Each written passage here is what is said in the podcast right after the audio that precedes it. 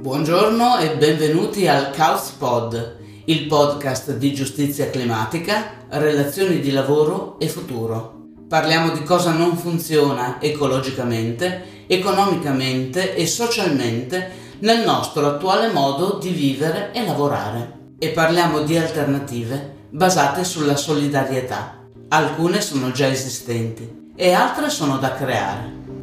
Io sono Rossana Mauri e oggi ho il piacere di avere con me diversi ospiti con i quali tratteremo i luoghi dell'abitare e l'urbanistica delle città. Ci troviamo davanti a una grande sfida nell'elaborare un cambiamento che vede al centro le grandi città come luoghi necessari per sviluppare relazioni, lavoro e progetti di vita, ma che sono divenute invivibili per molte ragioni. Da un lato per l'inquinamento, la sovrappopolazione, la bassa qualità della vita e dall'altro perché non sono ecosostenibili né per l'ambiente né per le persone e neanche economicamente. Da anni architetti e urbanisti elaborano nuove concezioni per le città ideali del futuro. Ma quali sono le esigenze da soddisfare? Quali sono le aspettative e le necessità delle persone che vivono oggi e che vivranno domani negli agglomerati urbani? È chiaro che si tratta di un macro tema vastissimo che contempla molti aspetti ma il cambiamento deve avere una forte connotazione umana per offrire strutture adeguate alla socializzazione e deve mettere in condizione gli abitanti di poter usufruire in modo democratico dei servizi fondamentali, uno su tutti l'assistenza sanitaria. Per avere una contestualizzazione del tema nella sua complessità, il mio primo ospite è il dottor Marco Cappelletti, laureato in urbanistica, oggi responsabile della riqualificazione della ex area industriale dell'acciaieria Falk, situata in provincia di Milano. Si tratta del sito industriale dismesso più grande d'Italia ed Europa. Ma Marco è anche un grande sostenitore delle politiche per l'ambiente e un appassionato di alberi e di boschi. Ho da sempre a cuore i temi dell'ambiente, della sostenibilità e del miglioramento della qualità della nostra vita e sono direttamente coinvolto in molti progetti di volontariato ambientale e per passione ad esempio ho un piccolo vivaio dove coltivo alberi che poi dono ad associazioni ambientaliste oppure utilizzo io stesso per forestare. Sono fermamente convinto che nei prossimi anni il tema dell'economia circolare, della sostenibilità delle risorse energetiche e più in generale della transizione ecologica saranno al centro del dibattito politico e pubblico e soprattutto dell'economia globale. Marco, chiariamo il peso che hanno e che avranno le città in termini di popolazione, consumo delle risorse e inquinamento da quando abbiamo inventato le città, l'uomo ha immaginato modelli di città ideale, proprio per risolvere le criticità che un insediamento urbano spontaneamente genera. Tutte le città restano comunque il luogo di destinazione della maggior parte degli esseri viventi. Infatti, già oggi circa il 54% della popolazione mondiale, stiamo parlando di 4 miliardi di persone, vive in aree urbane e si stima che entro il 2030 altri 2 miliardi di persone si trasferiranno in città però come ti dicevo allo stesso tempo e pur occupando uno spazio che è pari al 2 o 3% del totale delle terre emerse per via di questa concentrazione di persone e attività sono responsabili di oltre il 70% delle emissioni di anidride carbonica, sostanze inquinanti, rifiuti, nonché un importante consumo di energia. Quindi sono, diciamo, prodotto dell'uomo che hanno il più forte impatto sui cambiamenti climatici e sui cambiamenti dell'ecosistema. Se sapremo approcciare correttamente il problema delle città, eh, avremo risolto una parte dei principali problemi legati alla insostenibilità dell'attuale paradigma di sviluppo.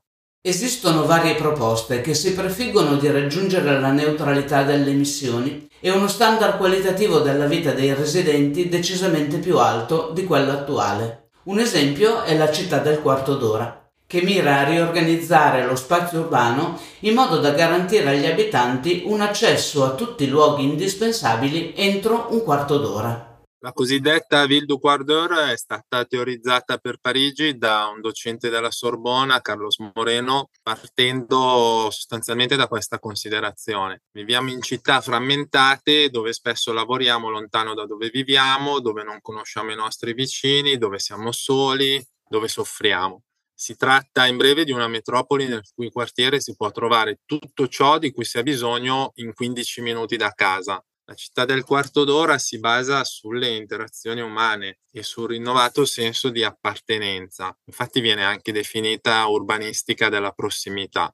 Non può esistere una città del quarto d'ora senza un investimento sull'innovazione tecnologica e sulla digitalizzazione per modernizzare i sistemi e strutture in tutti i campi, casa, lavoro, scuola, spesa, salute e svago, per permettere ai cittadini di interagire con le istituzioni affinché possano partecipare ai processi decisionali riguardanti il contesto in cui vivono. Per quanto riguarda il lavoro, ad esempio, urge che ognuno abbia a disposizione tecnologie adatte allo smart working, ma è fondamentale anche l'allestimento di spazi di co-working di quartiere a questo punto, nonché una rete wifi veloce e gratuita. È necessario investire ad esempio sulla telemedicina perché i pazienti possano ricevere consigli e consulenze direttamente a casa propria, ma anche dotare ogni quartiere di strutture sanitarie tecnologizzate che sappiano comunicare in tempo reale con i suddetti pazienti. Un elemento imprescindibile per vivere serenamente la propria città è poi la sicurezza da garantire attraverso dispositivi all'avanguardia che vigilino sul rispetto delle regole. Un altro progetto di città potrebbe essere The Line City, ovvero una città ultramoderna, senza strade, senza macchine, alimentata unicamente dall'energia verde. La città è stata progettata come un parallelepipedo che si sviluppa in altezza. Sì, si tratta di un vero e proprio progetto utopistico, peraltro in, pare in corso di realizzazione in Arabia Saudita nella provincia di Tabuk. Eh, l'obiettivo di questa visione è quello di scardinare, diciamo anche in maniera rivoluzionaria, il come abbiamo costruito le città da quando abbiamo iniziato a costruirle. Cioè, anziché svilupparsi in piano, questo modello propone uno sviluppo in verticale e non stiamo parlando di grattacieli, qui stiamo parlando di una vera e propria città tutta costruita in altezza in maniera compatta qualche dato di progetto. Immaginate un blocco di 170 km di lunghezza, 200 metri di larghezza e 500 metri di altezza. Dentro questo blocco si realizza una città per 9 milioni di abitanti circa, che vivono, lavorano, studiano, fanno sport, trascorrono il proprio tempo libero qui dentro, spostandosi a piedi o in ascensore tra un piano e l'altro in altezza, oppure se devono spostarsi a livello orizzontale con un treno super veloce. Questo per risolvere il problema dell'inquinamento, certamente. Non sono previste strade e auto e garantire a tutti comunque la prossimità dei principali servizi raggiungibili appunto a piedi. Mamma, che angoscia vivere in una città così! Ma torniamo a noi. Parliamo delle tanto discusse smart city. Ormai sono anni che se ne parla, ma mi chiedo, saranno realmente realizzabili? Guarda, di Smart City se ne parla ormai da parecchi anni, anche se poi per i più resta qualcosa di futuristico, non ancora applicato e comunque teorico effimero. E in effetti lo sviluppo di azioni concrete di Smart City è rimasto più che altro sulla carta, perlomeno in Italia. Per Smart City possiamo intendere una città o anche un quartiere o un'area urbana, non è importante, in cui grazie all'utilizzo delle tecnologie digitali e più in generale dell'innovazione tecnologica è possibile ottimizzare e migliorare le infrastrutture e i servizi ai cittadini rendendoli più efficienti. Per fare un esempio, dalla gestione dell'illuminazione a quello dei rifiuti, dallo scorrimento del traffico alle emissioni inquinanti, però eh, non è un processo unidirezionale cioè presuppone che il sistema venga da noi alimentato costantemente e correttamente, altrimenti non funziona. La Smart City presuppone cioè un nostro coinvolgimento attivo, ci vede quindi per forza dei protagonisti, degli attori in prima linea nel dialogo con queste tecnologie, se vogliamo che queste lavorino per noi. E su questo fronte non so se siamo ancora pronti.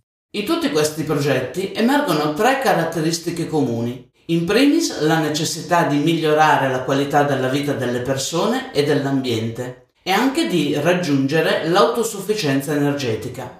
Ma come si raggiunge veramente l'autosufficienza? E in generale, considerando il cambiamento culturale che coinvolge una massa enorme di persone, secondo te Marco, i progetti suggeriti sopra sono realizzabili nel giro di qualche anno?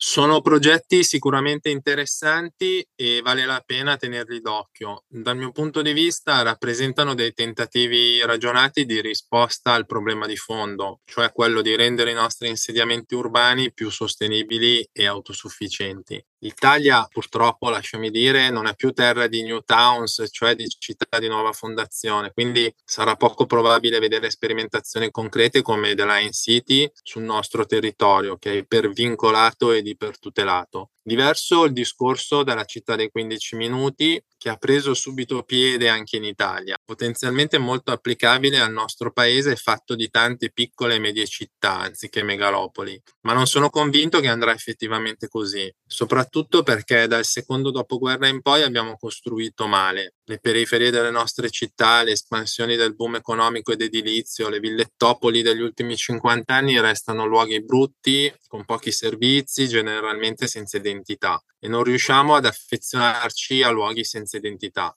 E tra tutti questi progetti, tu quali pensi possa attecchire in Italia? Ma guarda, la maggior parte delle piccole e medie città italiane è sempre stata basata sul quarto d'ora, semplicemente ce lo siamo dimenticati perché con la diffusione dell'auto ci è venuto naturale cambiare le nostre abitudini. Con l'auto in 15 minuti vado più lontano e quindi anziché andare nei negozi sotto casa vado al centro commerciale lungo la tangenziale per fare un esempio. Chi ha costruito le città prima di noi è stato più bravo perché ha saputo trovare nel tempo il giusto equilibrio nel mix funzionale in grado di garantire a tutti di raggiungere raggiungere i principali servizi a piedi. E se tu ci pensi, cosa andiamo a visitare nelle città perché è particolarmente interessante e bello? I centri storici, che di fatto non erano altro che i confini delle città sino a un secolo fa o poco meno. Questo per dire che i progetti al momento più interessanti legati alla realizzazione di nuovi pezzi di città o alla rigenerazione urbana sia in Italia sia soprattutto in Europa stanno ridimensionando il ruolo e l'importanza dell'automobile. Se vuoi vivere in un contesto smart, ecosostenibile, a ridotto impatto ambientale, con una socialità diffusa, dovrai fare meno dell'auto o comunque dovrai ridimensionarne l'utilizzo. Si sta riscoprendo finalmente il mix funzionale. Sto parlando di quartieri fatti da edifici con i negozi e i servizi al piano terra, con uffici, studi professionali e residenze ai piani superiori, fiancheggiati da marciapiedi che invoglino la gente a camminare anziché a spostarsi in macchina.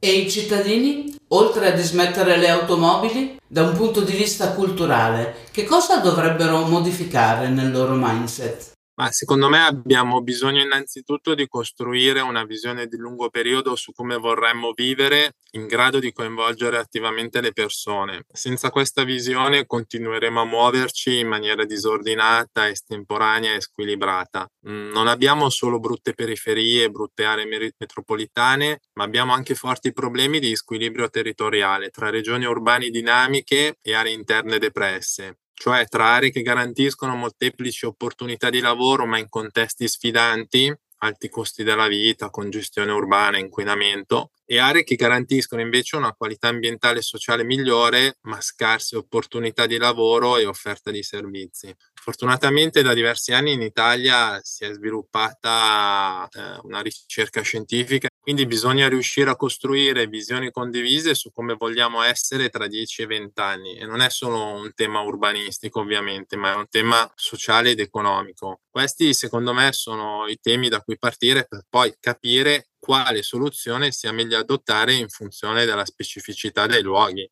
A Milano la città del quarto d'ora, in altre parti magari altre soluzioni specifiche e, e locali. Grazie Marco per essere stato con noi e per averci illustrato tutta una serie di possibilità. Ciao Rossana, grazie, grazie davvero molte e un saluto a tutti gli ascoltatori. Dopo questa carrellata di opzioni tecnologiche, credo sia interessante sentire l'opinione di giovani adulti per capire come si trovano in città e che cosa vorrebbero trovare nelle città del domani. La prima giovane donna che intervisto è Sara Inglese, una ragazza laureata in arte che per studio e lavoro si è spostata in diverse città italiane. Buongiorno Sara, raccontaci di te. Allora, io ho una formazione direi artistica, ho un diploma all'Istituto d'Arte, indirizzo grafica, dopodiché mh, ho studiato all'Accademia di Belle Arti fotografia e successivamente mi sono specializzata in storia delle arti visive. Infatti ad oggi insegno grafica in un istituto professionale. Beh, direi che la tua opinione è quella di una persona sicuramente non addetta al settore urbanistico, ma semplicemente di una giovane lavoratrice che deve individuare la sua strada e trovare un modo per svilupparla. Tu che hai girato parecchio, cosa vorresti che ti offrisse la città nella quale vivi? E se dovessimo disegnare una città ideale, che cosa vorresti trovare? Allora, io sono nata a Taranto, in Puglia, che è una città che non offre praticamente nulla, né ai giovani né agli adulti. Quindi a 18 anni, dopo il diploma, sono andata via praticamente subito e ho abitato vari luoghi. Sono stata a Rimini, a Cesena, a Bologna, a Milano e Monza. Ora vivo il territorio brianzolo che oggettivamente a livello di servizi offre tanto, comunque offre molto più di quello alla quale ero abituata quando abitavo in Puglia. Il problema secondo me è che se abbiamo un'efficienza per quanto concerne i trasporti, sicuramente la carenza maggiore che ha Monza è a livello di vita sociale, ma non a livello di vita mondana, quello poco importa, ma proprio mancano i luoghi di aggregazione. Io mi rendo conto di avere 30 anni e poca possibilità di incontrare gente della mia età che abbia le mie stesse passioni, i miei stessi interessi. Credo che ci vogliano più spazi come eh, centri polifunzionali oppure centri sociali, mediateche, qualunque luogo che possa creare incontro e confronto tra le persone. Perché l'anno scorso abitavo a Lissone, lavoravo a Monza e mi era anche abbastanza semplice raggiungere il mio luogo di lavoro.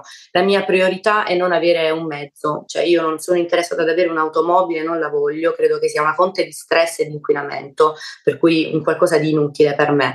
Eh, però con il servizio pubblico riuscivo tra tranquillamente a spostarmi, muovermi.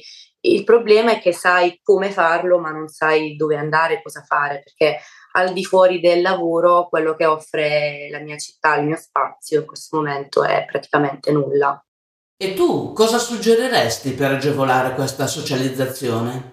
Quali tipi di spazi potrebbero essere ideali? Perché non è per forza la biblioteca il luogo dove trovare gente possono essere spazi aperti e aggiungo, se è così difficile per te che sei una persona autonoma, figurati per una famiglia con i bambini piccoli. Sì, ho tanti amici con bambini piccoli e mi rendo conto che anche in quel caso è particolarmente difficile trovare uno spazio.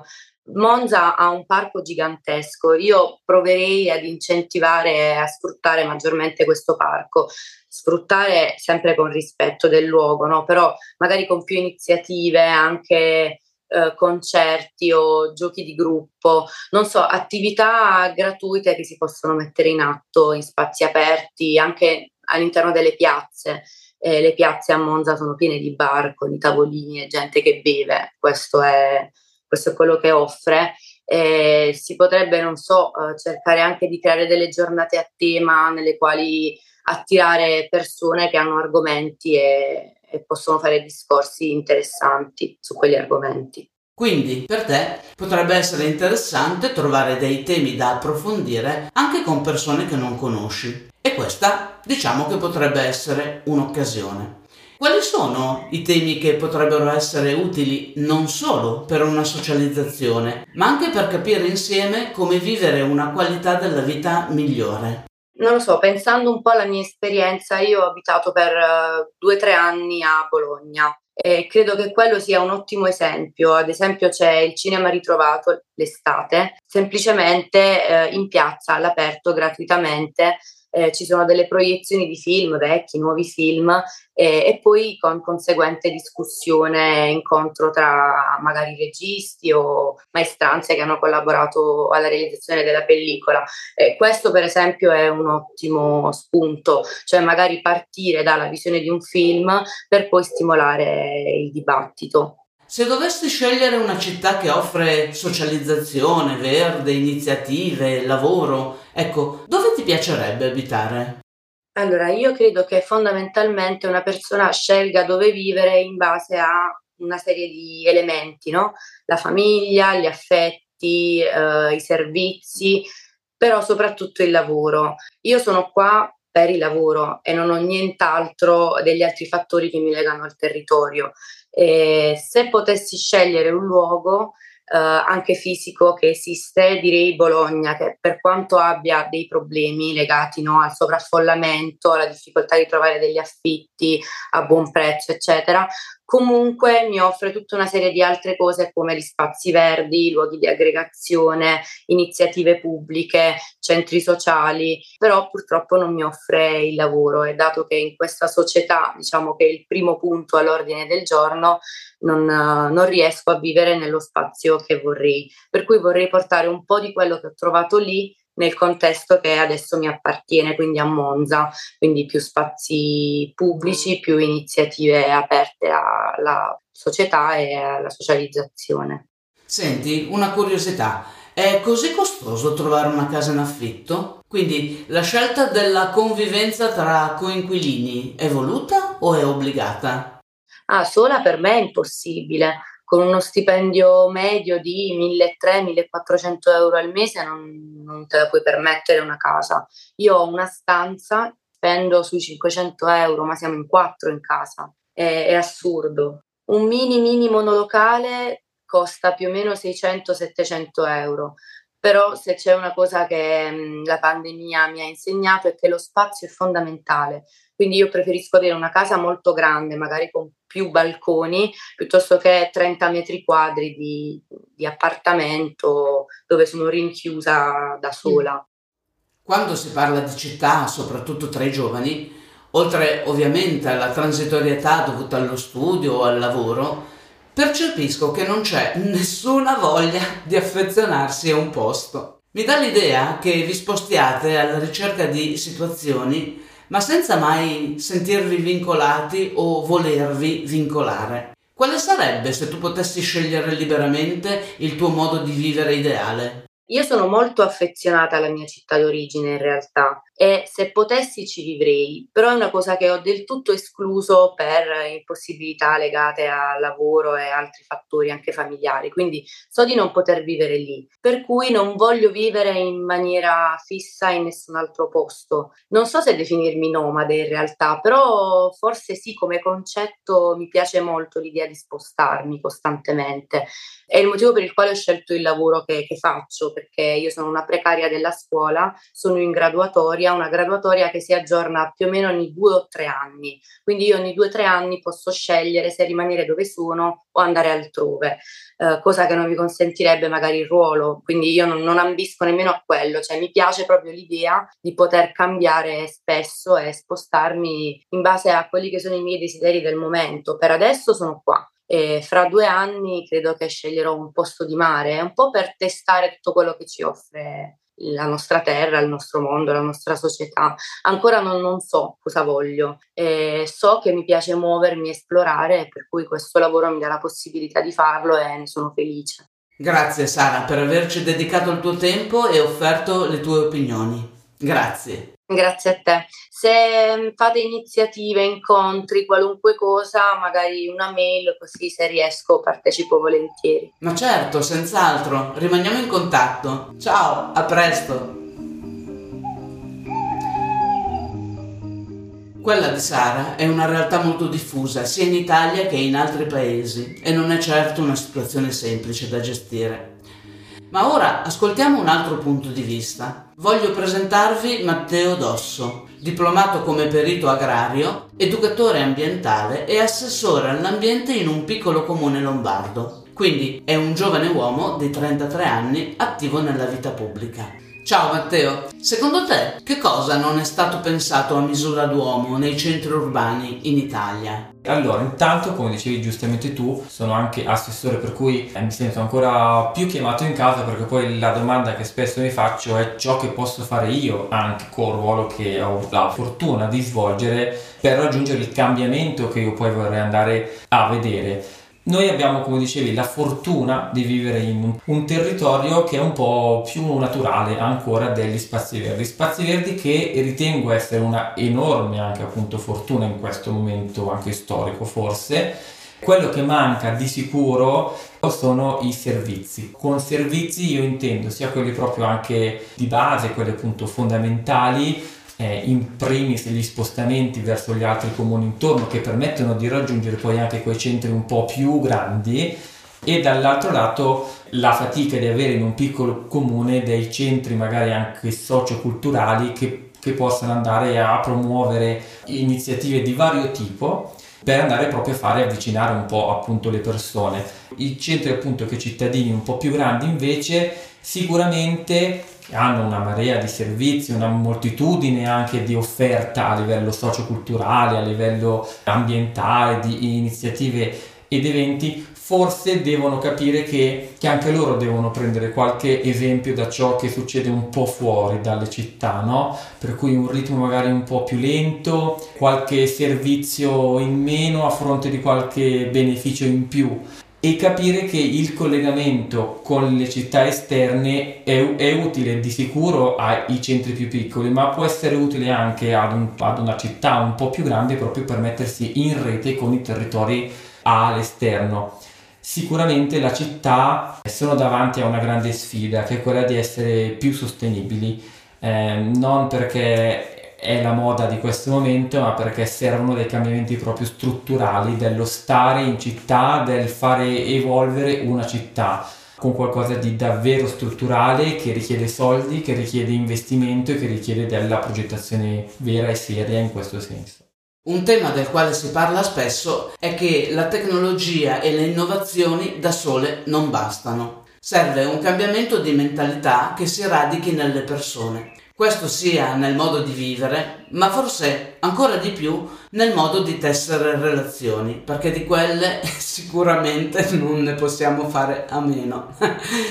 Quindi, secondo te, che cosa manca oggi a una persona che ha bisogno di crescere in una comunità?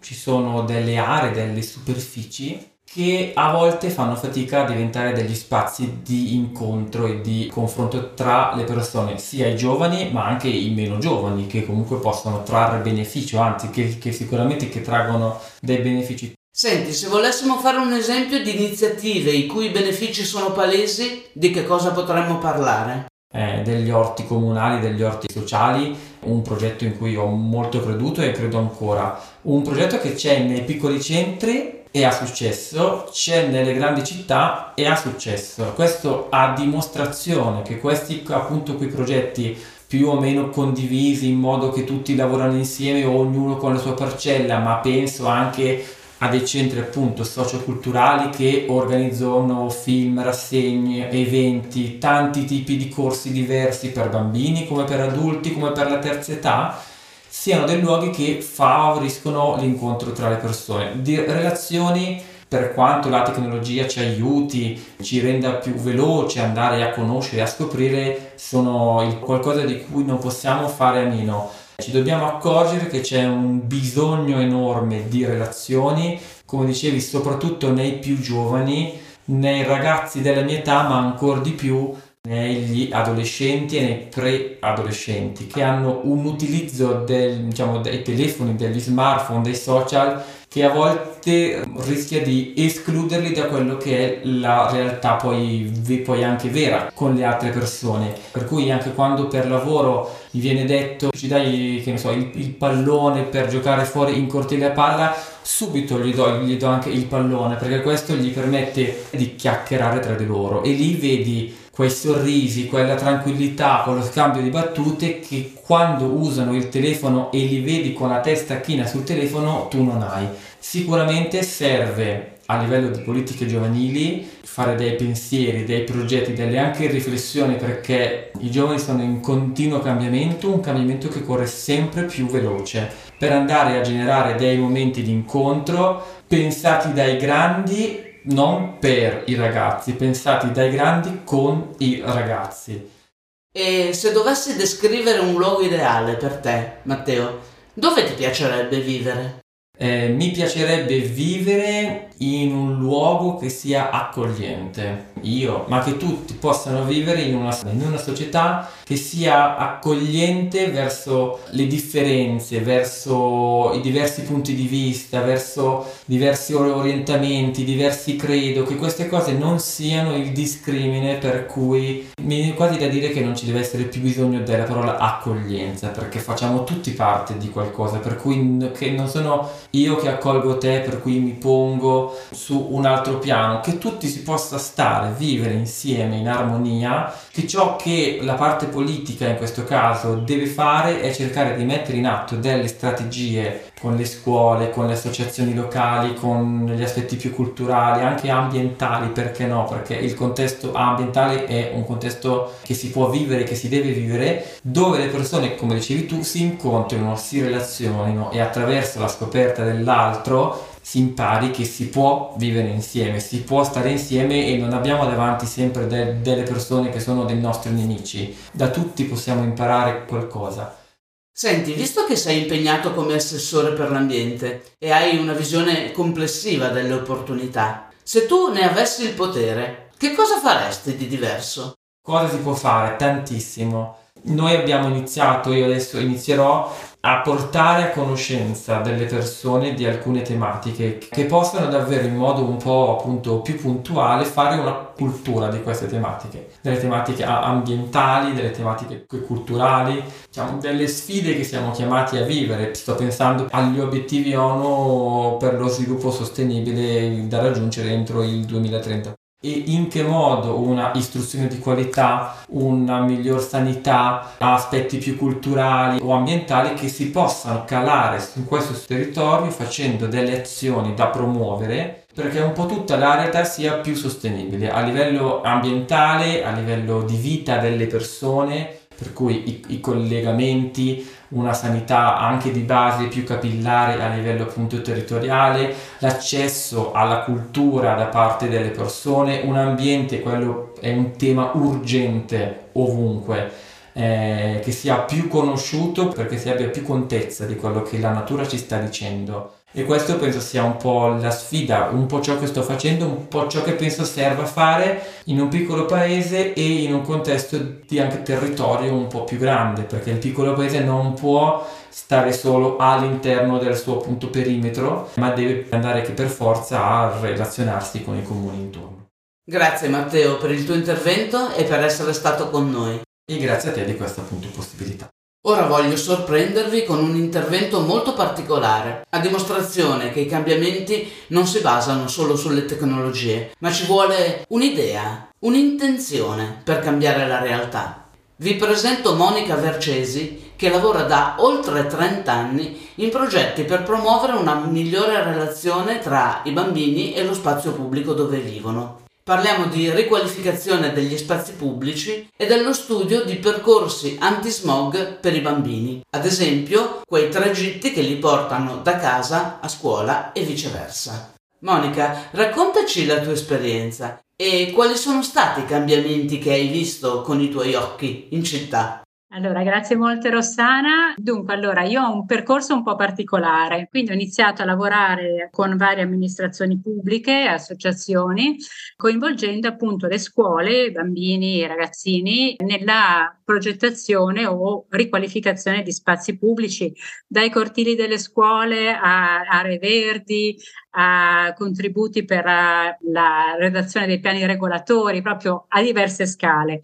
E poi però ho capito che mancava un tassello in questo percorso, nel senso che se eh, ci si metteva a eh, riprogettare, riqualificare uno spazio, ma poi i bambini non avevano la possibilità di eh, utilizzarlo, soprattutto in autonomia, a quel punto lì insomma eh, l'intervento era poco efficace. E quindi ho eh, iniziato anche a lavorare, appassionarmi eh, progetti per promuovere appunto una mobilità più sostenibile che poi è quella naturale per i bambini, e anche una maggiore autonomia negli spostamenti quotidiani dei bambini. L'obiettivo è quello proprio di creare, di ripristinare, di cercare di migliorare la relazione tra i bambini e le famiglie e lo spazio dove vivono. Sì, eh, cambiamenti ne ho visti. C'è una grande attenzione a livello di società civile e di anche di associazioni in particolare sul tema appunto di una promozione di una mobilità più sostenibile, tutto il dibattito sulla mobilità ciclistica, quindi è un problema sicuramente che necessita di grande attenzione ho una, un approccio positivo perché anche lavorando con i bambini è necessario e viene in automatico perché i bambini sono sempre ottimisti e hanno sempre una grande attenzione nei confronti della sostenibilità ambientale. Sono temi che vengono sempre fuori ed è molto anche presente la sostenibilità sociale. I bambini sono molto, proprio di loro natura, molto anche attenti ai bisogni delle altre, eh, delle altre persone le amministrazioni pubbliche dovrebbero, a volte non sono così coraggiose, diciamo, e dovrebbero essere più intraprendenti, dovrebbero osare un po' di più. A Milano si dibatte sulla possibilità di rendere legge la diminuzione della velocità delle auto a 30 km orari. Ora, ritieni che questa sia una soluzione? E quali altri cambiamenti rilevanti possono portare a una migliore qualità della vita? Questa della città 30, città misura di persone, città 15 minuti, sono tutti concetti molto legati tra di loro. Io penso che dal punto di vista proprio dello spazio pubblico, eh, sicuramente il primo bando Piazza Aperte, che ha visto appunto la creazione di oltre una trentina di spazi pubblici, piazze o comunque porzioni di viali per le persone, quindi ha eliminato il traffico e la sosta, li ha attrezzati per un utilizzo appunto da parte della, dei cittadini che si muovono a piedi, in bicicletta. Ecco, sia da, forse la cosa che è più evidente a livello proprio muovendosi in città. Certo 30 spazi sono in una città come Milano sono ancora pochi, quindi io spero e confido che questo nuovo bando Piazza Aperte per ogni scuola aggiunga un'altra fetta, un altro pezzetto a questo processo che si è avviato. Sicuramente c'è un fortissimo coinvolgimento dei cittadini, si sono create delle reti molto estese a cui spero che l'amministrazione comunale riesca a dare una risposta e a gestire insomma questo processo in maniera positiva, ecco, perché comunque le forze in campo sono state notevoli. Quali sono le richieste delle giovani famiglie che hanno dei bambini che vanno a scuola? le esigenze delle famiglie con bambini piccoli, io credo che ci sia una forte esigenza di sicurezza. Sicurezza non intesa come una richiesta di maggiore presenza di vigili o di telecamere, ma proprio appunto uno spazio pubblico che sia uno spazio più rispettoso, come dicevo prima, dei bisogni di chi si muove appunto con i passeggini, con i bambini piccoli, con dei bambini che appunto magari sono anche grandicelli, però non hanno magari eh, questa abitudine a muoversi all'interno dello spazio pubblico e quindi eh, le strade dovrebbero essere più sicure, quindi attraverso una diminuzione della velocità, attraverso una maggiore regolamentazione della sosta illegale. Noi abbiamo comunque una percentuale di auto per abitante che è molto elevata, Grazie Monica per aver partecipato al podcast Couch Project. Grazie Rossana, grazie per l'invito. Prima di concludere, ascoltiamo l'opinione di Elia Vettorato, un geografo con la passione per la geografia economica. Buongiorno Elia, grazie per essere qui con noi. Ciao Rossana, grazie per l'invito, grazie per avermi dato questa opportunità e grazie agli ascoltatori che ci vorranno sentire. Elia, vuoi raccontarci qualcosa di te? Sì, allora io sono Elia Vettorato, sono di formazione geografo e adesso sono dottorando al Politecnico di Milano al corso di Urban Planning, Design and Policy e mi occupo di politiche territoriali e urbane, però la mia grande passione è la geografia economica, quella che secondo me guida un po' tutte queste dinamiche. Una cosa che è una mia personale opinione è che il primo livello del paesaggio non sono gli alberi, gli abitati, le persone, eccetera, ma sono i soldi. Il denaro muove in qualche modo tutti quegli attori che poi plasmano il paesaggio in cui noi ci, ci troviamo. Ah, quindi per farci un'idea del futuro delle città dobbiamo mettere al primo posto un'analisi economica. Spiegaci in che senso. Seguire il flusso di soldi può essere utile per ricostruire lo spazio che ci, che ci circonda. In questa intervista abbiamo sviluppato diversi temi, tra i quali le esplosioni demografiche che ci aspettano nei prossimi decenni, nel numero degli abitanti delle città di tutto il mondo. Si stima che entro il 2050 il 70% della popolazione globale vivrà in città e che le città più popolose del mondo saranno Tokyo, con 37 milioni di abitanti, Delhi, Shanghai, Mumbai e via di seguito. Per sapere se sarà così anche in Italia, dobbiamo conoscere quali sono le caratteristiche geografiche dell'abitare del nostro paese e come sono cambiate le cose dagli anni dell'industrializzazione. Allora, direi, facciamo un piccolo escurso storico per ricordare da dove siamo partiti. Sì, parlare della, delle caratteristiche dell'abitare negli ultimi cento anni in realtà è fondamentale per capire come siamo arrivati alla situazione attuale. La cosa che può risultare interessante, date le polemiche che si, in cui si parla negli ultimi giorni riguardo alle stanze per gli studenti, riguardo al sovraffollamento delle città, è che in realtà la maggior parte delle persone in Italia non vive nelle città se noi prendiamo le prime 50 città per numero di abitanti, andiamo dalla prima che è Roma, alla cinquantesima c'è Pesaro, che ha 95.000 abitanti. Quindi diciamo che le prime 50 città in Italia hanno tutte dai 100.000 abitanti in su. Ecco, se noi sommiamo tutti questi abitanti, escono fuori 14,2 milioni. Quindi vuol dire che per esclusione ci sono 44,9 milioni di abitanti in Italia che non vivono nella città. Quindi il dibattito è molto urbano in questo momento, le città però non ospitano la maggior parte delle persone. Cosa significa questo? Che di questi 44,9 milioni che escono fuori da questo computo ci saranno tante persone che abitano nelle città piccole, quindi quelle che hanno meno di 100.000 abitanti, ci sono quelli che abitano nelle montagne, quelli che abitano nei posti più sperduti, ma poi il grosso di questa grande cifra è fatta dalle persone che abitano nel suburbio, diciamo, in quei territori che alcuni geografi definiscono l'Italia di mezzo, che non è né città né campagna sono quelle, quei paesi che stanno attorno alle città, magari che hanno 10.000 abitanti, che compongono il tessuto industriale italiano, quell'Italia, insomma, che non è incasellabile in nessuna categoria. Ora, il risultato che viviamo oggi non è altro che lo sviluppo di 100 anni di movimenti in Italia che sono stati molto rilevanti e hanno completamente cambiato il nostro rapporto con la città e anche nostra, il nostro concetto di italianità stessa, perché ci ha un po' formati come popolo questo movimento, in cui diciamo all'inizio dell'industrializzazione le prime città industriali in Italia, che non sono Milano, Torino e Genova, ma sono Vercelli, Novara, eh, Verbania, Biella, quelle, quelle zone lì, hanno avuto prima una forte immigrazione da parte delle persone che abitavano nelle montagne, poi eh, arrivati, è arrivato il triangolo industriale e quindi le persone si sono spostate dalle montagne e dalle campagne più profonde verso queste città. Attenzione però, il triangolo industriale era un triangolo pieno, non era un triangolo di tre punti. E tutte le, le, le città piccole, le piccole e medie città che stavano all'interno di questo triangolo, avevano questa profonda caratteristica industriale e attiravano moltissime persone. Cosa è successo quindi? Le persone prendevano il treno da paesi de- dell'Appennino, da, da tanti luoghi d'Italia e andavano nella città. Prendevi il treno, andavi a Milano, andavi a Torino.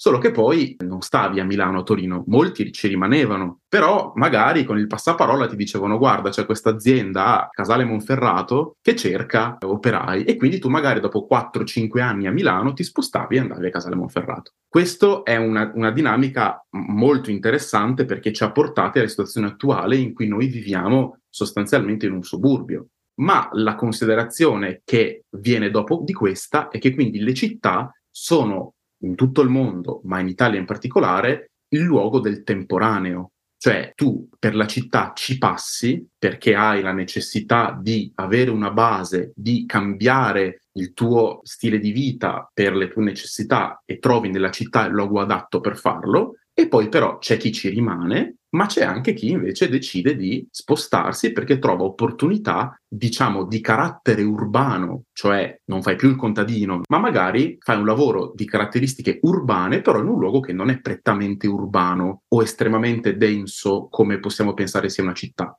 Certo, l'abitante di Desio o di Voghera non possiamo considerarlo un abitante delle campagne, però non possiamo nemmeno dire che viva in un luogo cittadino e urbano nel senso più stretto del termine. Questo però significa un'altra cosa. Se la città deve ospitare i luoghi del temporaneo, ha un grande problema spaziale, perché la città è piccola, è limitata da, un, da dei confini amministrativi molto piccoli, ovviamente straborda da questi confini amministrativi, perché non possiamo ovviamente escludere che Sesto, Ro, Fiumicino possano essere considerate non più città, però c'è anche da dire che è sempre una realtà leggermente diversa. Ora, questo, questa necessità di stare dentro i confini significa che tu, oltre a dover ospitare i tuoi abitanti, i mil- un milione e quattro di Milano e due milioni e passa di Roma, devi anche ospitare tutte quelle attività che sono temporanee. E quindi tu avrai le persone che vengono a vivere nella città temporaneamente, gli studenti fuori sede, le persone che cercano lavoro, gli, le immigrazioni, quindi queste persone di varia natura, di vario tipo, e poi ci sono gli spazi dei servizi, perché ovviamente noi abitiamo spesso sparsi in questo grande suburbio molto confusionario anche nella sua urbanistica, però spesso il centro di servizi è la città, quindi la città deve pagare a livello spaziale il fatto di dover ospitare magari gli ospedali, magari le scuole, tutti quei servizi che i paesi attorno non hanno. E i luoghi di lavoro, perché l'Italia è un paese di pendolari principalmente e quindi eh, nei centri città, soprattutto nei centri storici, eh, ci sono poche persone che ci abitano, ma ci sono tanti uffici, tanti luoghi di lavoro. Ecco, diciamo, la città ospita più di quello che è, e questo ha una rilevanza molto forte. Quando noi sentiamo parlare di lo studente che cerca la stanza o quals- qualsiasi altro tipo di persona che gravita attorno alla città, ricordiamoci sempre che la città in qualche modo anch'essa ne paga le conseguenze da un punto di vista dello spazio. E questo risultato è tutto ciò che è successo negli ultimi cento anni. Beh, il problema della pendolarità in Italia è molto serio, anche perché i costi della vita in città sono elevatissimi e sono uno sforzo enorme per le famiglie, per gli anziani o per le persone che iniziano un primo lavoro e devono comunque inserirsi. L'alternativa è utilizzare il treno e mettere a disposizione un paio d'ore del proprio tempo ogni giorno. Peggio ancora è utilizzare l'auto per tutte le ragioni che sappiamo. E poi, se guardi in tangenziale nelle ore di punta, su ogni macchina nel 90% dei casi c'è una sola persona. Questo modo di vivere e di spostarsi incide sull'inquinamento, sì certo, ma anche sulla sovrappopolazione di persone e di auto che stanno parcheggiate tutto il giorno da qualche parte in città. Ma tornando a noi, che cosa può offrire di più la città e che cosa non può assolutamente offrire? Quindi, che cosa si può cambiare davvero? Se la città deve dare dei servizi adeguati alle persone? È una domanda sicuramente molto complessa. Sicuramente ci sono almeno due livelli su cui affrontare questo problema. Il primo è un livello, diciamo, un po' più filosofico, cioè che cos'è la città e quindi cosa deve offrire in quanto città. E qua sicuramente eh, dobbiamo ricordarci il senso della parola cittadinanza, cioè il cittadino che noi utilizziamo come termine per indicare la persona che abita in certo, un certo paese, in un certo stato. Quindi il tema della cittadinanza è molto interessante perché, collegandomi a quello che dicevo prima, le tante persone che gravitano attorno alla città non sono le stesse che invece abitano la città H24. Però, eh, per esempio, quando si tratta di eleggere un sindaco, sono solo i cittadini della città che decidono per tutti quanti. E quindi il pendolare che viene dalla Brianza a lavorare a Milano in ufficio non può decidere sul settore trasporti o sul settore urbanistica a Milano quando gli competerebbe tranquillamente, perché comunque lui vive la città dalle 8 del mattino alle 7 di sera. E questa cittadinanza monca, secondo me, è un problema, è una sfida delle città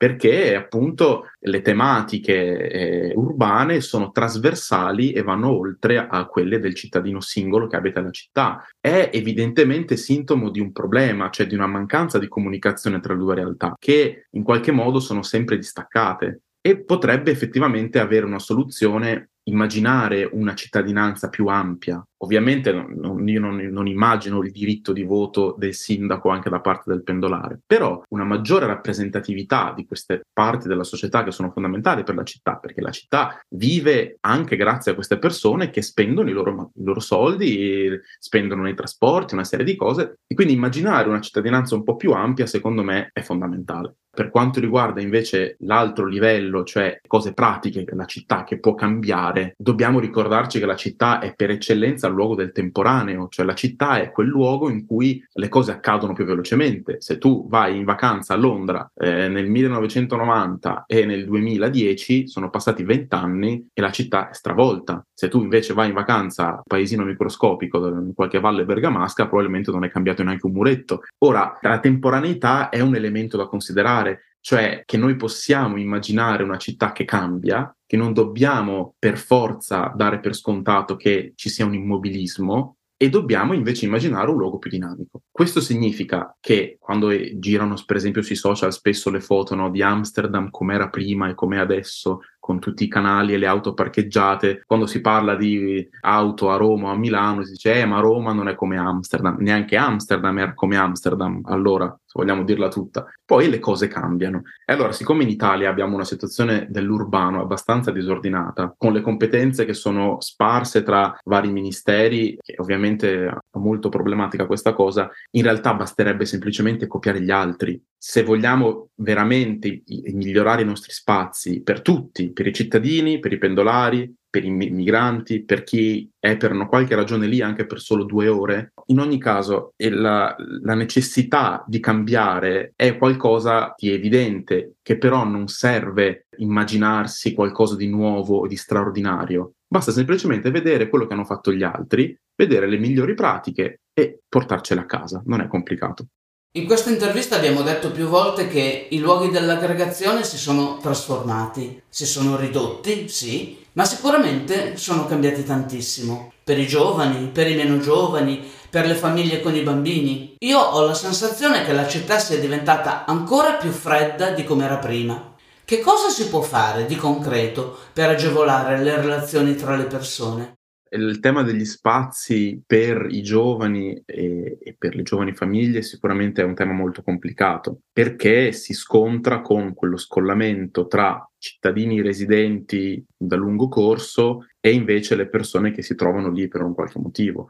E questo significa anche che lo spazio urbano è concepito in maniera molto statica, come dicevo prima, appunto dobbiamo invece abituarci all'idea che la città debba essere qualcosa di fluido, non che cambia. E io penso per esempio al dibattito che si fa ora sulle stanze degli studenti e mi sembra un po' che vengano trattati come degli alieni, cioè ci sono queste persone catapultate da chissà dove, arrivano e vogliono in qualche modo prendersi degli spazi, anche a un costo umano e mi sembra che sia un dibattito abbastanza inutile da questo punto di vista, cioè mi sembra ovvio che debba essere così, purtroppo non lo è. C'è questo scollamento no, tra alcune categorie di persone e gli abitanti che magari non vivono questi problemi. E questa è una, del, una, delle grandi disuguaglianze in Italia, il fatto per esempio che se tu provieni da una famiglia, molti italiani provengono da una famiglia con casa di proprietà, solo che se la casa di proprietà è anche nella periferia di Milano, hai fatto jackpot. Se invece la casa di, di proprietà ce l'hai in qualche paesino sperduto, probabilmente tra 30-40 anni varrà siano 70-80 mila euro. E questa grande differenza è proprio legata al, al, valore degli spazi. Il valore degli spazi è fondamentale quando si parla di spazi per la parte più giovane di, della nostra società. E io, per esempio, non posso pensare ad altro che alla movida. Questa parola è utilizzata per indicare qualcosa di eh, abominevole, cioè la movida dei giovani è considerata luogo di perdizione, quasi se fosse eh, Sodoma e Gomorra da un certo punto di vista e ricordo anche per esperienze personali eh, le vecchiette che dai balconi buttano l'acqua alle tre di notte per eh, far zittire il bar di, di, di sotto. E questo, questa guerra urbana veramente che noi viviamo tra chi ha il diritto a divertirsi e chi ha il diritto a dormire, che sono due diritti assolutamente sacrosanti entrambi, ma allo stesso tempo inconciliabili. Ed è un, un grande problema questo, che non ha soluzioni immediate, devo dire, perché comunque non puoi pensare di gentrificare una, una, una via